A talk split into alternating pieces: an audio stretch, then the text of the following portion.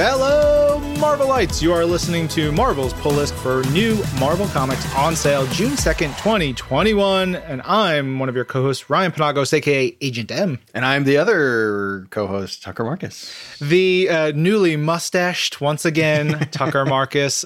It's looking good. Um, this is a great episode for a number of reasons. One, because our guest is Joanna Robinson, writer for Vanity Fair, and we're talking about Hawkeye with her, and it's a terrific conversation. I can't wait to get into that later. But two, this week it's the start of the X Men Hellfire Gala. Oh, I have been so pumped for this. I hope, listener, you have been tuning into our previews and predictions articles that we've been doing on Marvel.com, give some insight into maybe what to expect, some teasers, maybe some things that you might have missed in the build-up, as well as early looks inside the books themselves, the preview pages. So we've been doing those in the build-up. They're continuing to come out. You can continue to follow along and read them as we go, even now, including with looks at Planet Size X-Men, which Woo boy. Yeah. Uh, you know what? We'll give our picks for this week. We'll talk about uh, our new books. We'll tell you about what is available in collected editions this week and on Marvel Unlimited. Then we'll get into our chat with Joanna Robinson. And as we start to get into our picks, we're all Hellfire all the time this week. Yeah. It's very exciting. There's a couple things I think we should let everybody know about X Men Hellfire Gala. One, if you have not been reading the X Men comics, this is a great jumping on point. This whole month of June is a great time to just check out any of the X books. Two, you can read any of them or all of them. And each one gives a different perspective because they all take place during the Hellfire Gala concurrently in some Right. way, shape, or form, right? Right. It's like a Rashomon kind of different angles on similar events. Sometimes, you know, your perspective will be from one character, another time another character, and sometimes, you know, the gray area of what you really saw, what really happened. There's big things on the way in the gala. I'm so pumped. Yeah. The other important thing to let everybody know is while you can read all of these and in any kind of order, there is a, a sort of like suggested reading order if you are going to read them all. They flow into each other without being direct continuations of each other. So we'll start with Marauders and then go to X Force and then go to Hellions. So usually we do things alphabetically, but if you look at the back of any of the issues, that's how they're listed. And so we're going to try to keep with that in, in our discussion. I also want to give a shout out to our intrepid producer, Jorge, who has actually gone above and beyond in getting us the covers, which is so good. You know, Marauders, I can see all the different covers here. If anybody hasn't seen David Nakayama's fashion magazine inspired covers, Unbelievable. Yeah. I think David's doing some, but there are some other artists doing other fashion magazine covers. There's also the design variants, which are incredible. Those have been heavily promoted. Each of the books that are coming out have like Russell Dauterman's design variant, which is incredible. But then there's also like dedicated design variants for other folks who are attending the Hellfire Gala. So like Marauders has Pyro and Sebastian Shaw, Banshee, Bishop, and Iceman on the cover. And man, there's so many amazing covers. It's kind of wild.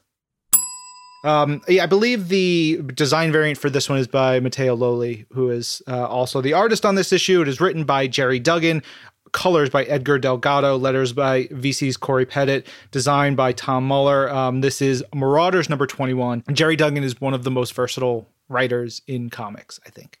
He can go from writing a Deadpool story that is tons of characters just vomiting all over each other to a story about redemption or a story about revenge in the pages of Marauders, or goes over and you get to see him do just mad stuff in Savage Avengers. He's funny, he's weird, and you get all of that in this issue. And I think Matteo Lolli has really come into his own on this book. There's a lot of really wonderful acting going on.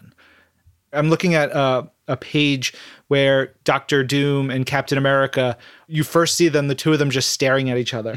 and it's it's a simple thing, but the way that Captain America is slight like his posture is like slightly to one side and Doom is sort of slightly to the other. It's a simple little little thing, but it really like you sense the tension immediately by looking at what's going on there. There's a, a thing to also keep in mind as you're going through all the the Hellfire Gala. there's a ton of cameos in here. There are a ton of people who have been invited to the gala. There's a wonderful spread, single page, where you can see Conan O'Brien in a really smart white tuxedo. There's yeah. comic book creators, there's, you know, the people who are making the books are all across here. It's one of the most fun, but also very intense books that we have right now. Yeah. Because this is like a packed party, because there's so much background detail, because there are so many characters involved here there's an equal number of micro interactions, micro acting, facial expressions, little tiny stories in the background of each of these pages. That's what's so much of the fun of this is just kind of we're encouraged to lean into the fancy gala of it all, to lean into this X Men story, but also this party. Yeah. There's a moment in here with something that is delivered to the gala where it's handled a little bit, but then when you read, I think it's in X Force, you actually see how that is actually handled in the next sequence. So if you only read Marauders, you would know that there is something going on. But then if you read X Force, you would see how that was handled. You don't mm-hmm. need to read both. But when you do, when you start to re- see the whole picture, it opens up so much more. Oh, yeah. One last thing, kudos to the team for also including an old Hellfire Gala story from X Men Classic, uh, number seven, I think. It's an old uh, story. So if anybody doesn't know, X Men Classic was a sort of dual purpose book. It reprinted older X Men stories because back in the 80s, maybe even into the 90s, I think it was harder to get old copies of books, especially X Men. They were, you know, either expensive, we didn't collect them like we do now, we didn't have a digital system. So they would reprint the older X Men stories, you know, from the beginning of the Claremont sort of era.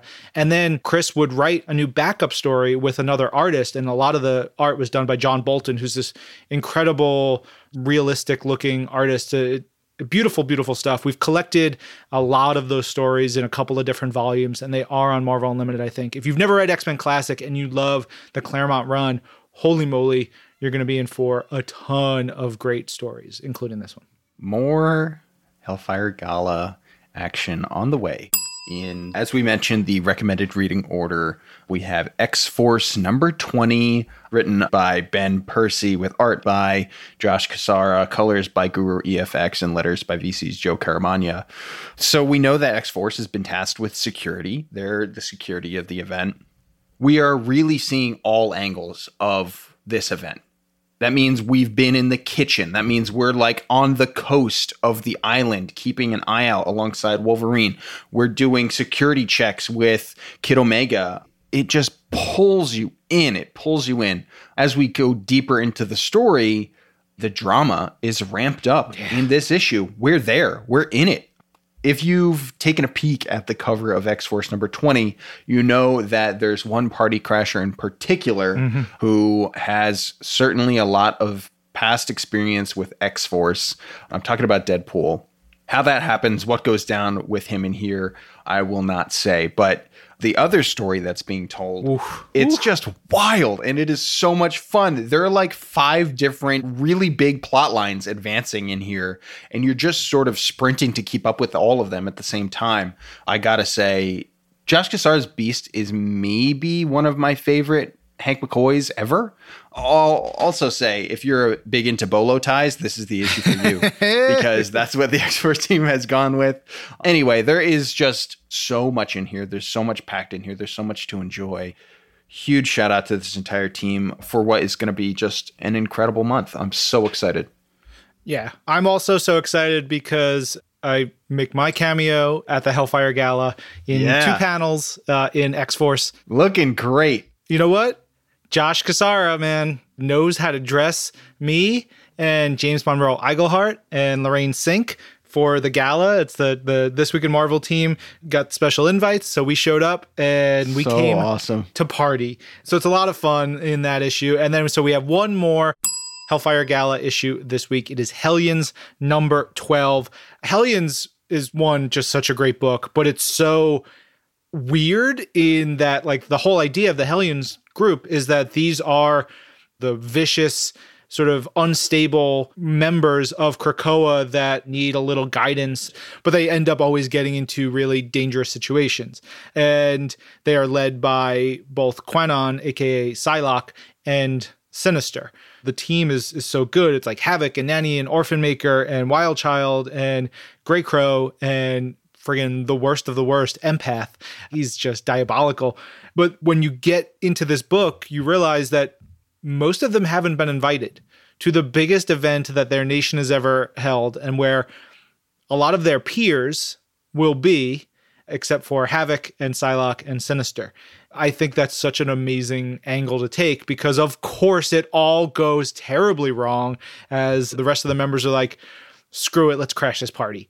This issue written by Zeb Wells, art by Stephen Segovia, colors by David Curiel, letters by VC's Ariana Maher. It is everything you could have hoped for with this team of messed up people who always make the wrong decisions they make so many great wrong decisions in this issue. It is hilarious. This is one of the funniest issues. Zeb, we know, is a hoot and a holler, but also handles the drama really well. But it also does have really sweet moments as these characters go through the gala sort of inadvertently and come out the other side and see like hey the future of mutant kind is pretty special. And then the last panel of course is just this like da da da we're gonna hurt everybody next issue.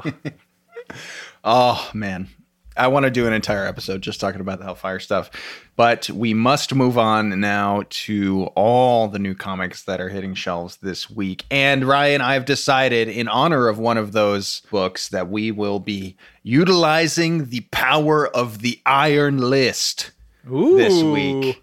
And so I am pumping my iron list fist into the air first and foremost with Amazing Spider Man number 67, which begins uh, a new story arc called Chameleon Conspiracy. And yeah, that's what it sounds like. The chameleon is here, the chameleon is involved. Obviously, a storied history with regard to Peter Parker, but it's a very interesting angle on what that means. It's it's not quite the supervillain going head to head with superhero story that you might automatically think it is. It's really, really cool. It's so much fun. Writing Amazing Spider Man has to be one of the biggest challenges in all of comics, not just because of the mantle and because of expectations, but because of the number of issues you have to churn out every single month it's just a huge, huge challenge. And, and to be leaping into a new story arc like this is so much fun. It's done with a plum, as we would expect. And there's more excitement to come with ASM. Yeah. Let's jump over to Black Cat number seven. Black Cat is so incredible. Jed MacKay, I think, is um, sort of slowly under the radar to some. I think carving his name as one of the the lead writers that we have right now. He's just doing some really great character work and, and action work and emotional stuff. This issue is going to tear your heart out. Black Cat has to reconcile some really bad things her mentor has done and stuff that she just can't stand for. It's a, a heartbreaker of an issue. It is gorgeous, gorgeous, gorgeous. I think I will give my Iron List award of the week to the final kiss at the end of this book, which was not what I expected, but I am here for it. Yeah, totally. Now we have next up our Heroes Reborn section. We're kicking it off with the flagship book. This is Heroes Reborn number five. This issue contains two stories. The first one is called The Pageant of the Masters of Nocturnal Artistry. I mean, how much fun is that? The second one is called The Quest of the Ronin. This first story good God. I mean, the art is by R.M. Guerra, and that is my Iron List champion of this issue. Absolutely gorgeous. And I got to say, right alongside that, Giulia Brusco, who provides art. It is beautiful.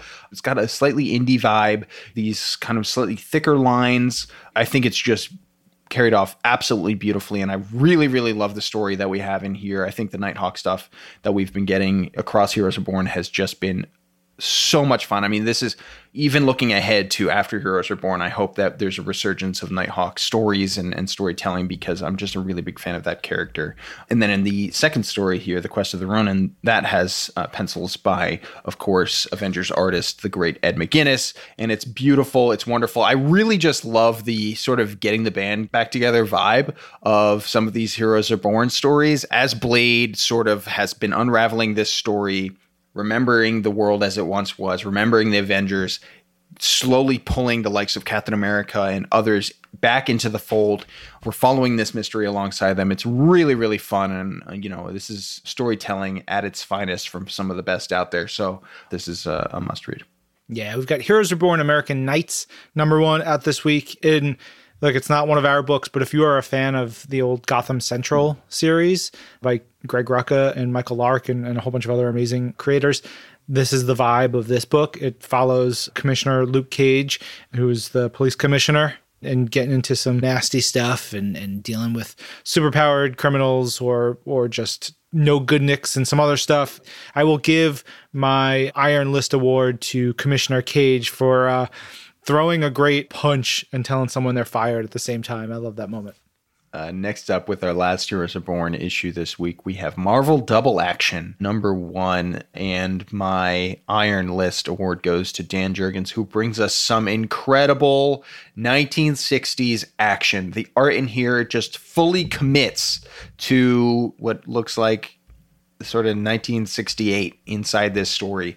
And what's happening here is sort of, you know, a retelling of the Marvel universe, an exploration of the Marvel universe as it is in the Heroes Reborn universe instead of what it is in the 616. And in this story, we have a kind of riff on the death of Gwen Stacy. It's really great. I think it hits some of these moments beautifully.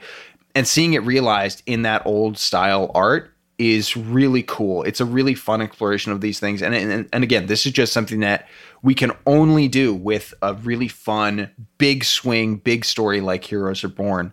The idea of it, I'm a huge fan of. And then the execution, seeing it as good as it is, I just love. Hell yeah. All right, we've got Immortal Hulk number 47 out this week. And if, if you hadn't heard the news, we know that we're coming to the end of the series by uh, Al Ewing and Joe Bennett and crew. 49 comes out in August. That's the penultimate issue. So then 50 will be the big finale, but we still got a lot of stuff to get through. And this issue is wild. This is a great introduction, and I'm going to give it my Iron List award for Gamma Flight. Gamma Flight in here is a crew that is trying to both help stop and help save the Hulk. Hulk is just on a rampage. The part of the issue is Hulk versus the Avengers. Then Gamma Flight shows up and it's Gamma Flight versus the Avengers and kind of with Hulk around it. So it's this wild melee of an issue, but with deep emotional moments. It's big action. There's a moment in here where Hulk's arm regrows around Thor's face and it's gnarly as hell. But this is a great introduction to the Gamma Flight team as we're getting a new Gamma Flight book coming very soon. Yes. Uh, and now, time for me to hand out my Iron List award to Iron Fist, Heart of the Dragon, number six. This closes out what has been an absolutely excellent.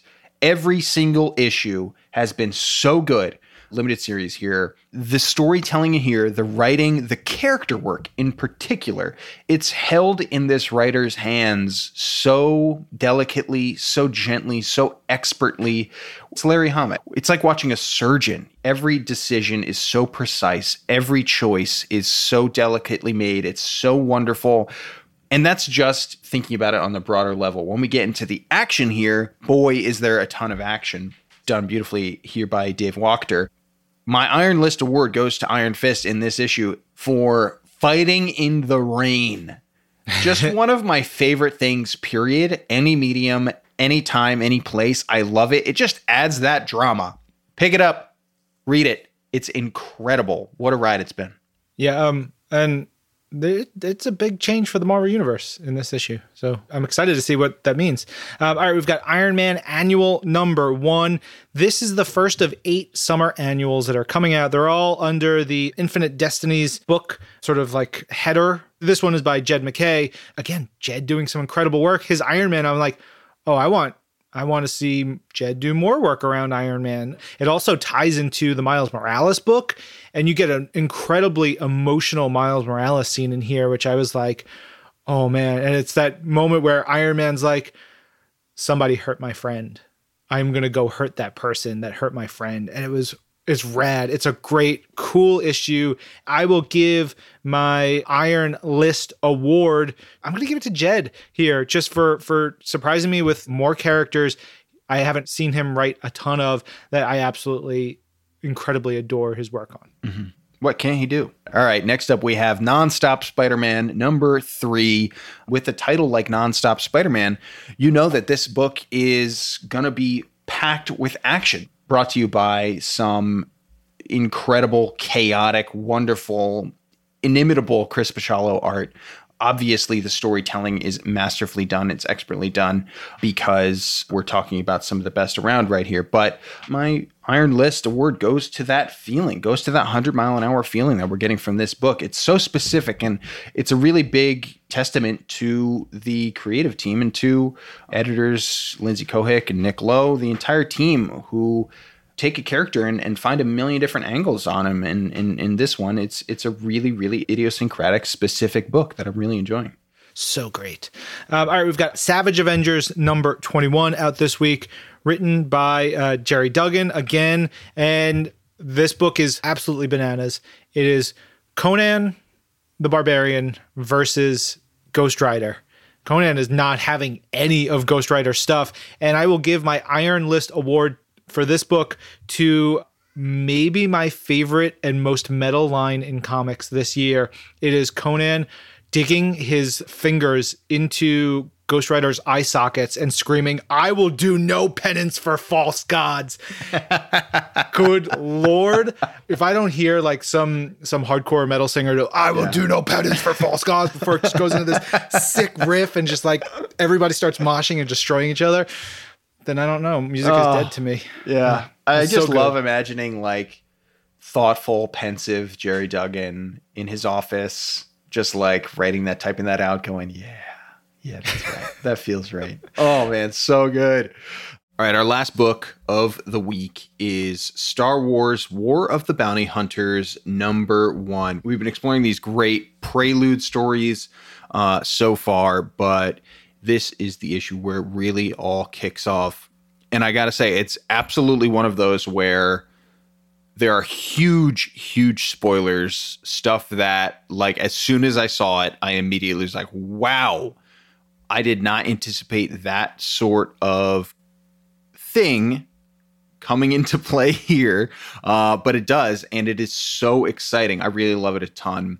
It's really just Boba Fett at his finest just the gravitas and how cool this character is really comes through. I also want to shout out Luke Ross, who I've been a long time fan of. I think he's an incredible artist on this, and Neeraj Menon, who brings the colors beautifully. There's something, there's like a pastel to look to a lot of this issue that is just gorgeous. We'll dig into what actually happens in here more in the future. I'll say that because a lot goes down and none of it is stuff we can talk about. And that's where we're finishing this week's fresh new issues.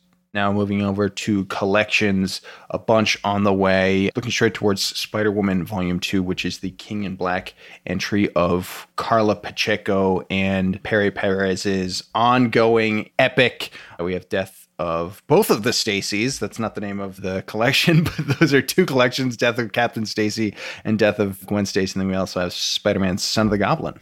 Yeah. Over in Marvel Unlimited, we've got Black Cat number three. So you can read those first three issues of the run and start to jump on board for the rest. We've got a lot of King in Black stuff coming out. Captain Marvel number 26, New Mutants number 16, which is great. Wolverine number 10. Tons of great books for you to check out. Ooh, oh yeah, uh, Captain Marvel, Marvel Snapshots, and Marvel's Voices Legacy number one. So some really good stuff over in Marvel Unlimited. You can get the full list of all the comics that we were talking about on Marvel.com. Uh, but it is time for our guest. Tucker, remind us who are we talking to?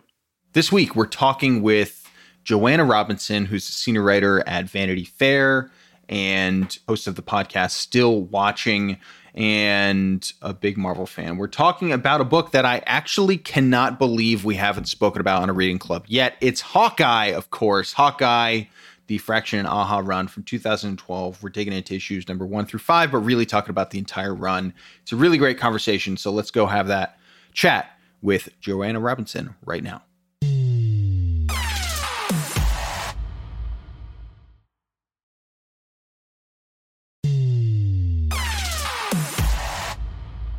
Joanna Robinson, thank you so much for talking to us today. I actually can't believe that it's taken this long for someone to request that we read what is now, without a doubt, a modern classic. So, first of all, welcome to the show. And second of all, can you talk about your past and your experience with Hawkeye? Yeah, Hawkeye was my introduction to Marvel Comics. Growing up, I was not a comics reader. I was, you know, what you might call a geek or a nerd in all other spheres, but I just couldn't get into comics and I didn't know what it was and it frustrated me because all of my friends were into comics and I wanted to be in on that conversation. Every time I tried to sit down and read a comic, there's something about the format that just like I couldn't lock into the story. And then when I was in my early 20s, I think mid 20s, something like that, my best friend handed me a couple comics. And then this is going to sound so typical, but a guy I was dating made it his mission. But he was so smart and great about it because I think there are ways in which you can push comics on people that will just send them running in the other direction, right? But he was like precise, like precision. First thing he did was send me a podcast that Kelly Sue DeConnick was on, and I just got obsessed with Kelly Sue. And listening to her talk about her Captain Marvel run was incredible. And then he sent me this great article interview that that Mo Ryan did, and I was a huge Mo Ryan fan. Uh, and he sent me an article that she did on this Hawkeye run, and that is what compelled me to pick it up. And then I was just hooked all the way into this run of comics. I just reread the article. I was like, what did Mo do to ensorcel me? But like the thing that I've since discovered is you can have comics that feel like comics and comics that feel like films. And this is a rare comic that feels like a TV show. And since I write about television and film for a living and mostly about television at that time, this just really hooked me in as something that felt like a great like FX series. I was a huge Justified fan and just like felt like that. So that's what got me into Hawkeye. Here I am. That is such a good explanation of this. And I feel like that truly, I've never heard anyone describe this series that way, but that is so concisely put, like someone who writes about this kind of stuff for a living. so I guess one of the big takeaways here is folks, if you're going to try and get your significant other into comics, pick a good comic. pick one that's really good. it helps. It helps. Yeah, have good, strong taste in comics, please. Yeah. I will say another thing that really convinced me that comics were for me was the Ryan North Squirrel Girl mm-hmm. run. Huge hook for me. And then just goes from there. And as you know, you know, once you're into the Marvel world, there's so many little hooks that'll pull you off into another direction. And you want to follow a character, or for me, most often, I want to follow a creator, an artist that I love, or a writer that I love, and what are they doing next, and what are they interested in, and then I'm going to be interested in that character in that vein, where did you go from here? Were you like, oh, I want to read more of what Matt's writing, or I want to see what David has done? Did you go and like find Immortal Iron Fist after this to see where they were beforehand? You know, what was that path? Yeah, I, I, read the Iron Fist run, and then I was I was interested in the Kate Bishop origins, so I followed Kate Bishop over and some other stuff. And basically, Matt Fraction is the kind of creator, and and the combination with David Art is I think him at his best. But Matt Fraction is the kind of creator, and and Kelly Sue also that I will follow anywhere, like whatever they're doing, I want to read it. Could we go back a little bit? This is something that I often ask writers and artists that we have on the show, but I am super curious to hear about your background as someone who came up in the world of magazines and print. Your work is something that is deeply interesting to me, and I'm a big fan. So I was curious to hear about if you had any sort of touchstones that related to this genre, or if you were coming to it from the angle of, oh, this reminds me of a great TV show that I would love, leading to that very moment where you said you you first picked up this book. Well, I mean, I'm familiar. I was familiar with Marvel, of course, because as most kids of my generation that you will talk to will say, I watched the X Men animated series. And so I was familiar with that world. And then I am a big film and television person. So I was into all of the Marvel films that were out there even before the MCU launched. So I was familiar with the world of Marvel before I launched into this series. And what's interesting about this series, the Clint Barton in this book is far away from the Clint Barton that we meet in the MCU and gets even further as sort of the MCU goes on. But it was interesting to me that reading the author letter in the back of the first issue, they reference the first Avengers film and they're like, surely you've met Clint in the Avengers film by now. And if that's why you're here, we're so glad you're here. Or surely you've liked Clint in other stories. And if that's why you're here, we're so glad you're here. And surely if you've never read a comic book before in your life, we're going to try to, you know, it's like it knows what it's doing in terms of being an ambassador for comics in terms of just opening the doors and welcoming anyone to meet the story where it is. But I think my interest in mythologies, the first like really complicated interconnected universe I got into that I can remember off the top of my head are the Dragonlance books. I don't know if you guys read those, but I was I know really yeah, I was really into the Dragonlance books as a kid and Star Wars, Star Trek, Lord of the Rings, et cetera, et cetera, all the ticking all the boxes uh, leading up to this. It baffled all of my friends that I wasn't into comics because they were and I wasn't. And I, I was like, I don't know what to tell you. So I think that's kind of an interesting thing is like sometimes it just takes the right book, the right person, the right time in your life to make that connection. And I, I love that. I mean, if somebody wants to get into comics when they're 10, 20, 30, 40, 50, 60, doesn't matter. Just enjoy right. the comics. I'm glad at this point, particularly, it's becoming much more welcoming as a fandom in some ways, but as a medium and, and like there's more entry points, I think, mm-hmm. now. I want to get into an important point in our reading clubs. So we're reading the first five issues of Hawkeye. It's in the collected as Hawkeye My Life as a Weapon from 2012 through 2015, written by Matt Fraction, art by David Aja and Javier Pulido, colors by Matt Hollingsworth, letters by Chris Eliopoulos, and edited by Stephen Wacker, which is included in there because we'll talk about old Wacker in a bit. But Joanna, I have 30 seconds I will give you on the clock. I'll give you a countdown, and then summary as best you feel. okay. You're going to be great. It's going to be wonderful. All right. Starting in three, two, one, go. Clint Barton, uh, aka Hawkeye, who is an Avenger, is living in an apartment building in Bed-Stuy, New York, and uh, he adopts a dog. He hangs out with another Hawkeye known as Kate Bishop, uh, and they go on several heists and adventures. Um, there are arrows involved, of course, but uh, primarily uh, in this first section, there are uh, some villains known as, I think, the tracksuit vampires.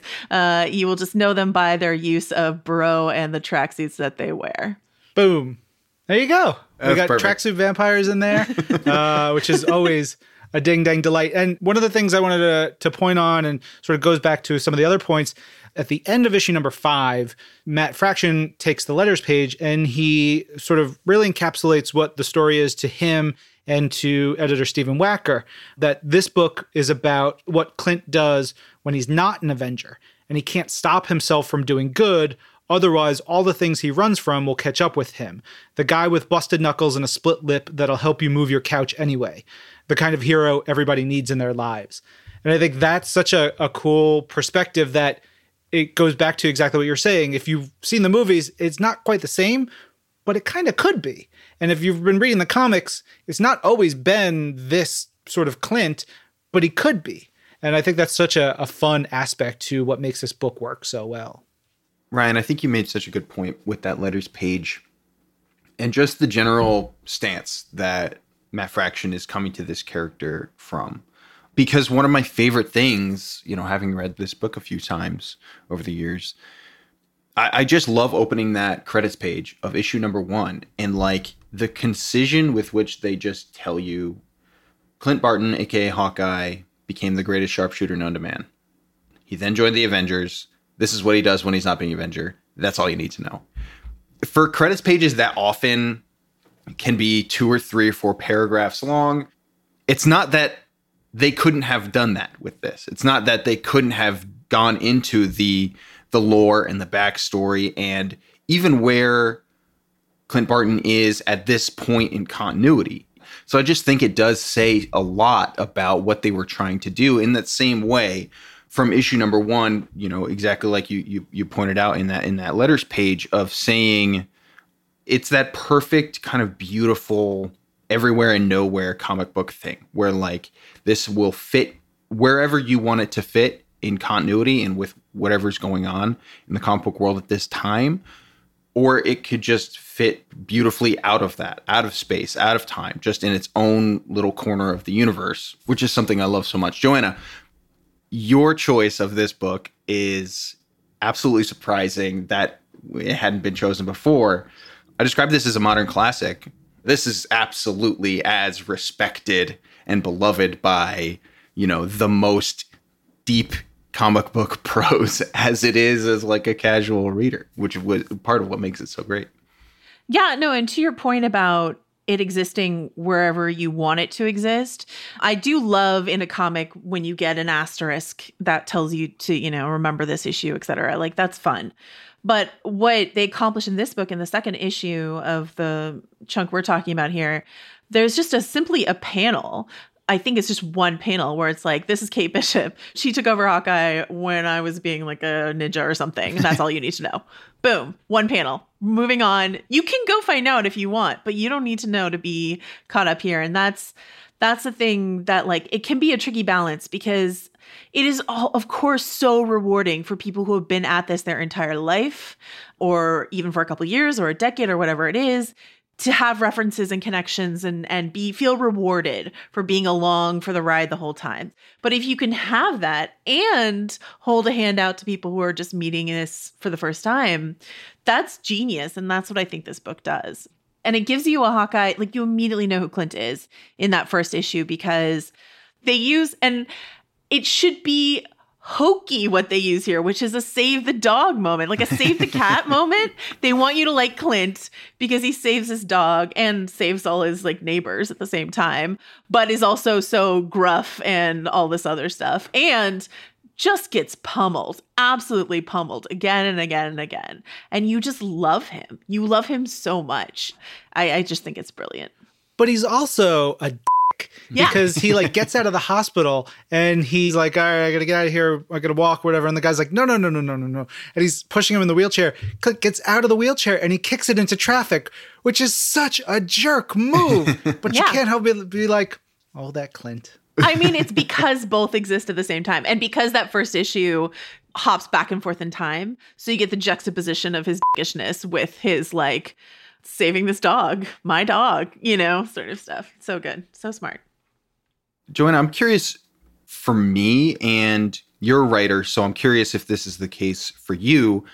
The first place my head went or goes when I'm reading a book, certainly in years past when I wasn't reading every single comic every week, was the writing. And I would think about, oh, what's, I wonder what this script is like. I wonder what's his process for getting into these characters' heads, yeah. all of those kind of things first, I would like to know about your thoughts on that. And then I was curious about your journey into the world of comic book art and how you might have read or appreciated David Aja's work in here versus how you see, you know, comic book art differently or if you appreciate it in another way having, you know, been involved, you know, with comics for a longer period of time. Yeah, so it's funny that you mentioned the the script thing because the first thing I did with my dumb broken writer brain is like try to write my own comic book script. I was like, how do you do this?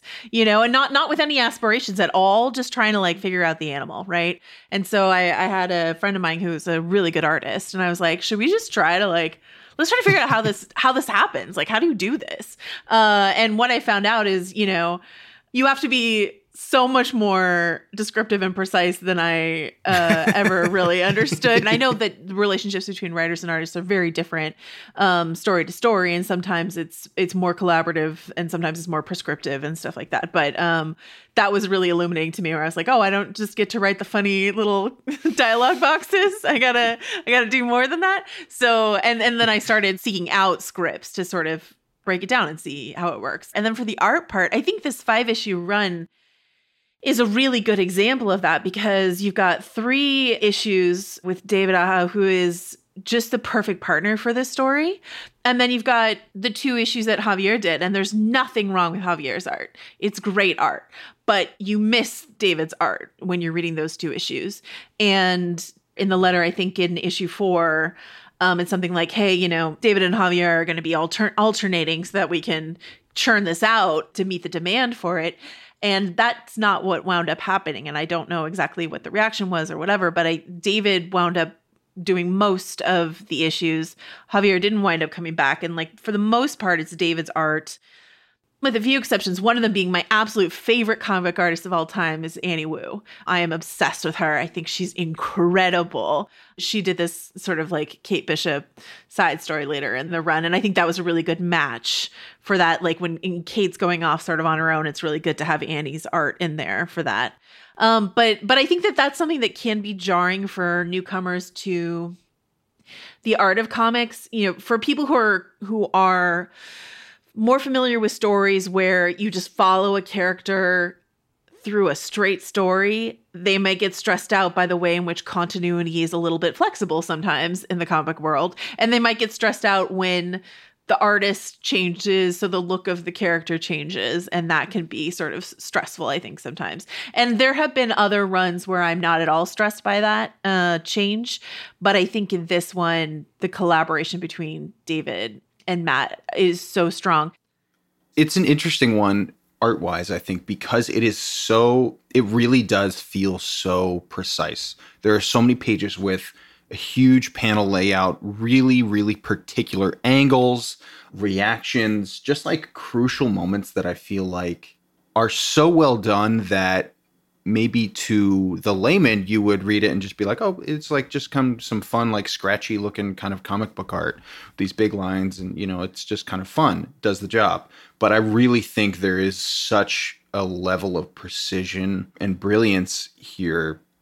But what's interesting to think about and and it weaves perfectly into what you were saying joanna between the the writer and the artist and the collaboration is I, I am curious about who is really who was bringing that to the table because it was either Matt Fraction saying like we have a cascading group of 12 mini panels with like faces that are reacting to this moment and in this one we see this person from this angle and this one we see you know or it's David doing a little bit more Marvel style and just kind of building out the visual language of this book. But it, I, I don't know what the answer to that is but someone is bringing that level of particularity and and just hard work to each and every one of these issues and it's it's it is just a, it's one of those things that I think becomes a more and more rewarding experience the more you dive into it the more you read it the more you look at what you're actually digesting instead of just being blown away by the story but for the first time which you know I definitely was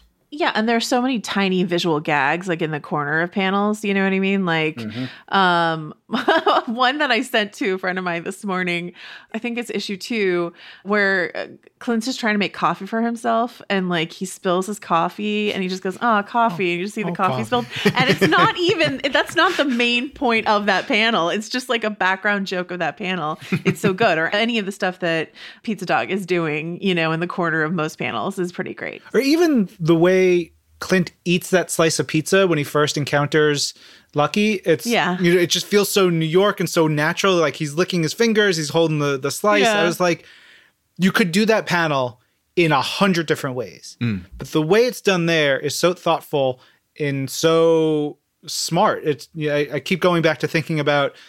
Joe Quesada, our former editor in chief and former, you know, ever he's done so much, and he talked about how even when you have people just talking, making sure that there's something there's some movement there's something there that draws you in that gives you that sense of energy or mm. that sense of connection is so important. And it feels so seamless in the way they do it in this book. Yeah. The other thing that i that i wanted to say that i thought was i will go ahead and, and bring a female perspective to this and say that um I get my backup when I feel like I'm being pandered to in sort of a like girl power, girls can do it sort of way. And the introduction of Kate Bishop here is so strong because she's just great.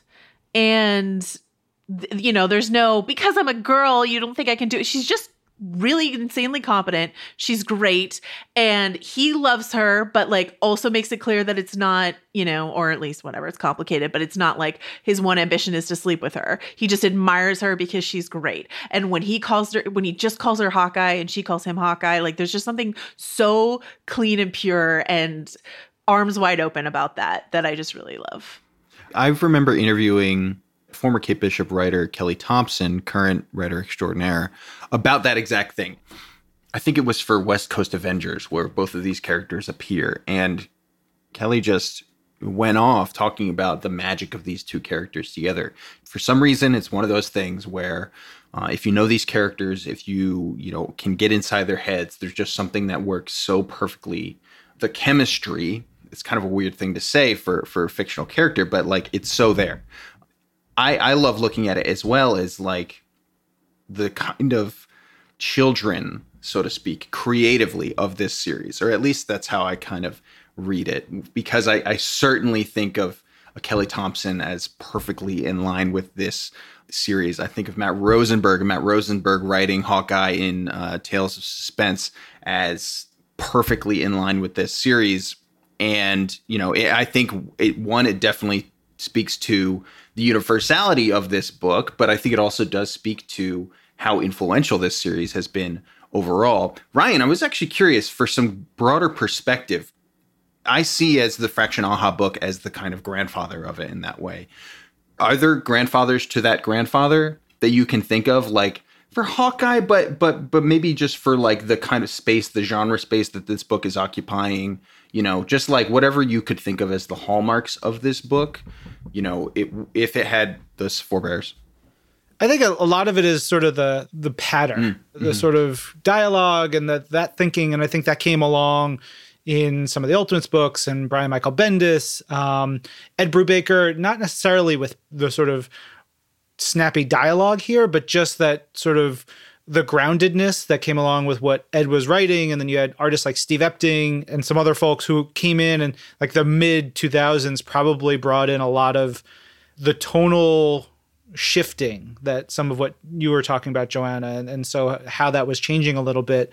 But this one, it's quirky, and there's always a quirky book that you know we'll put out here and there, but it's it's just so damn good. And a part of it, I think, goes to you of course have these great writers and artists and stuff but there's the people behind the scenes who you don't really we don't talk about as much. And tom brevoort who is uh, you know one of marvel's greatest longtime editors said that you know editors he says should get none of the credit and take all the blame. But a good editor will put their stamp on a book and you know it's a good book when you see their it's often going to be a good book when you see their name in there. There's some books and i don't know if you've read immortal hulk joanna but it's a humdinger of a book and the editor on that is wil moss who's had edited jason aaron's thor. You know there's a, a hallmark there. And for this book it's um, stephen wacker and sana amanat two people i'm very close with and great friends with but their editorial choices are so strong. And you read ms. Marvel Son is a co-creator of Ms. Marvel. Steve Wacker was like longtime editor of Spider-Man books when, you know, some of my favorite Spider-Man stories of all time. And you feel their fingerprints in here in and I think in ways that you would see like a great producer, not necessarily the director of something because you know the director role is a lot of like what Matt and David are doing on this book, but a great producer can help shape a story, shape a project in really cool ways. Of course, like Kevin Feige or you know other folks. Do you think about that at all when you when you look at a comic book or that sort of behind the scenes storytelling that goes on with these kind of projects? For me, uh, as a longtime writer at Vanity Fair, like I love my editors. I think editors are hugely important. So I do pay attention to that, and and and the same way you pay attention to. It doesn't necessarily have to have a defined title to it, but you know if Kevin Feige has his hand in a, something, you can trust that it's going to be good. That's how I felt. I, I brought up FX earlier. That's how I felt about that era of FX, like John Landgraf, who runs FX. I'm like, if John is pushing a show, I am probably going to be interested in it. Mm-hmm. He just has exquisite taste gives the best notes, supports the best creatives, sort of thing. So you know, there there are just these people. Richard Plepler's error at HBO. You know, there are just these people where you're just sort of like, I know that this is in safe hands, and that's enormously valuable. In that in that similar vein, I don't know if there were other series that you were considering for coming on the show, but I'm curious just to hear what other books, what other series whether it's from that era that you were speaking about, that kind of era of change, or more recently, that you would put in a similar, like, if I was now recommending this to someone to then recommend to their significant other, like this is a mm-hmm. can't miss kind of thing. Are there other books that come to mind when you when you think about it like that? I think uh, Bendis's Alias is a huge, huge, huge book, and that's one that people tried to get me to read for years before I finally got, you know, and it was the right book to recommend to me. It was just the wrong time, but like that was one that people were really going to be like, this is going to be the one, Joanna. Is going to get you. um, and then, like I said, Squirrel Girl, which is a book that operates on so many levels because it's really friendly for younger readers. But, you know, Ryan North is so funny and Erica's art is so good. And there's just like, there's enough in there to keep you interested, even if you're an older, like more jaded reader, whatever. I think there, if you, you if you're open to it, the joy of Squirrel Girl, I think that's like a huge one. You were you were talking about like grandfathers of this series, and I was thinking about the Man Without Fear, the Daredevil comic, like the, this idea of like a street level hero who is just gonna get the stuffing beat out of him for the people in his community. you know what I mean? And like Clint, it's interesting because there's the whole Ronin storyline that's referenced in issue number two, but Clint is essentially in this book the gunslinger that comes to the town to like protect the townspeople, right, against the like evil crime lord. It's a classic gunslinger story, a reluctant hero ish sort of story, but not because he's going to throw himself into the battle, but he's not, but not like the way that Steve Rogers would, not like earnestly. You know what I mean? It's just sort of like, oh, I guess, I guess it's got to be me if it's going to be someone. So right. And so, yeah, that that's the kind of story that I really latch on to. Um, we've, we talked about art a bit. I want to make sure we give love to the covers. Particularly, I'm looking at them in Marvel Unlimited and seeing them sort of thumbnailed here, but just looking through them, most of them are by David Aja, but some are also by Francesco Francavilla, who is wonderful. He has a couple issues in this run as well.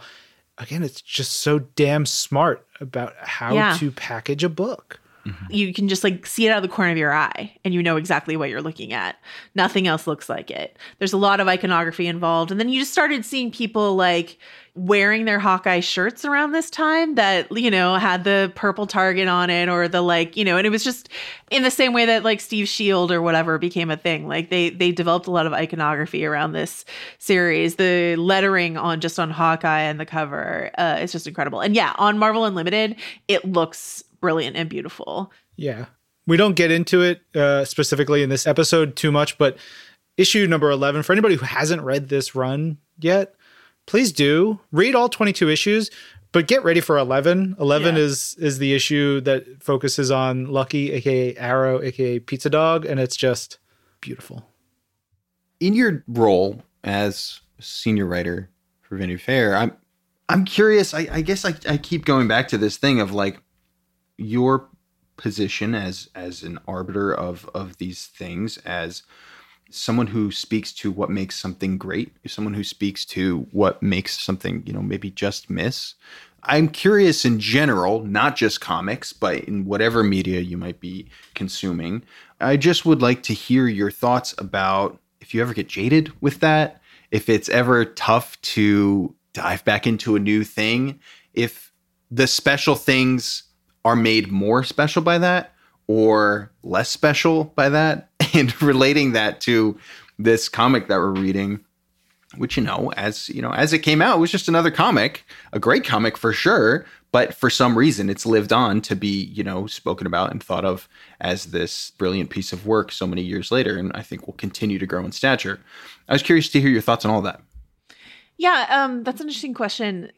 This career of mine, this writing podcasting career that I have, is very much a second career because my first career was as a bookseller. And so when I started in this world of writing about film and television full time was around that like 2011 2010 sort of time and it was a very different cultural landscape and there was just way less we have way more TV wise, at least. We have just way more. And everyone is much more into the binge model. So we're not doing that sort of slow week to week chewing through stuff like that, with the exception of, you know, Marvel television, etc. Which I love. That's something that I absolutely, I'm so pleased with that choice. it probably makes your job a little easier too right I mean, it sounds selfish when I talk about it, but I try to separate that from the fact that like it disappoints me when something drops in a binge and people are watching it at a different pace so we can't all talk about it together. You know, I love I do podcasts about TV all the time and I love the weekly appointment viewing where we can just really dig into a series, especially if it's something, you know, like WandaVision where you get really like have a fun time with trying to figure out what's going on and the theories and stuff like that. It's just I think a deeper way to engage with a text with a story. And you guys know this as comic readers. I mean talk about a slow burn. Like that's what comics are right? There it's a double-edged sword you know the, this idea of peak tv that we talk about a lot that john landgraf of fx coined. But um there's benefits to it, which means a lot more people are getting to create stories, which means we're getting a lot more diverse voices. And that is hugely important to me. There's a part of me that doesn't want to say, like, make TV 2011 again because that was just stories about like white male antiheroes, which are great and I love them, but I want more than that, right? so I don't want to say that, but at the same time, I'm like, okay, can we keep the diverse perspectives, but just slow down and all agree to watch something together. You know, we talk about the monoculture and the end, like Thrones being the last potentially last big TV. But then like, you know, Disney Plus and Marvel and and Lucasfilm are coming through with some stuff that are really capturing people's imagination. So I'm hopeful for that. So yeah, I wouldn't say jaded, just I don't know, fractured. Matt, Matt mm. fractured. are you someone who in that same vein, are you someone that will dive into a story beat or even in your own head, I'm not even talking professionally now, just go like, oh, if only they made this choice instead of that choice. Is that an instinct that comes to mind for you? A, a thousand percent. And here's and here's what I'll say about that. I will say that my absolute favorite thing is to compare the written source material to the final filmed product because then you can see active choices being mm-hmm. made mm-hmm. right in the cuts or additions I don't do it to say, oh, the book was better oftentimes the book was better. But like, you know, I don't do it to say that.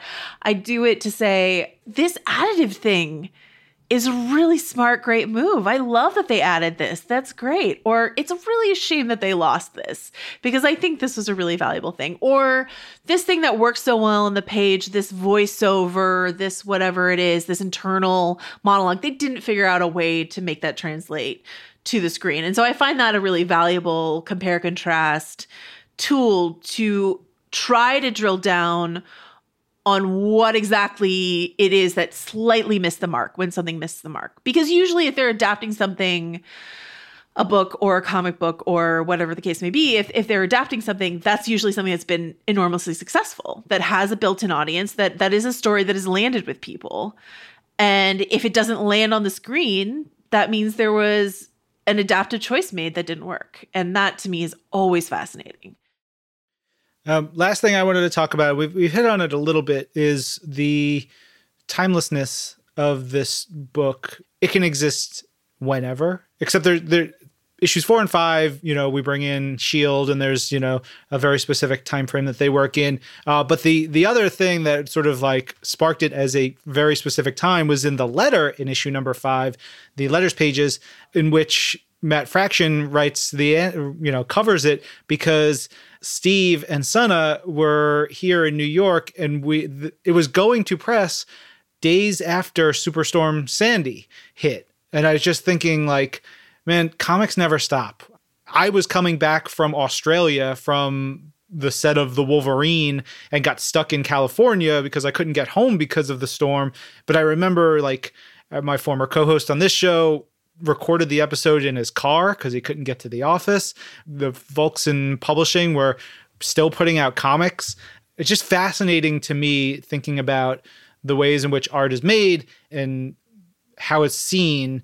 And you don't even think about it. You know, I didn't even realize nine years later that that's the that was sort of the setting of the the final ways that this went it made its way into people's hands, which is it's real neat. It is real neat. And it's really neat also when you can think about the ways in which those things seep into a story. It's interesting to look at, you know, the the books and the movies and you're like Bush era, Obama era, Trump era, what is what is happening with the stories there? And that's a very American centric point of view, but like, you know, what is happening with our culture and what is happening with the stories? You know, not to say anything is making a direct reference to anything, but it just is in the groundwater of these creatives is what they're consuming. I was just thinking the other day about um I live in the in the Bay Area of, of California, Northern California, and uh you know, we had a day last year when the sky turned orange and it was really weird. It was so, so weird. But I went to work anyway. I wrote things on that day, you know what I mean? And and they will forever be the things that I wrote the day the sky turned orange. That's such a good point. Also good um maybe good book title. The day the sky turned orange. For the future, just file that one. away.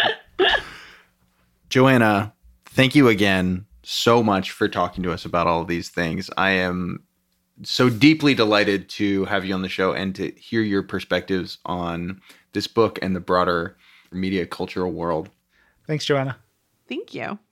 Thank you again to Joanna Robinson for an excellent chat digging into what is a legendary book from, you know, not even 10 years ago is so much fun. So thanks again to Joanna for joining us.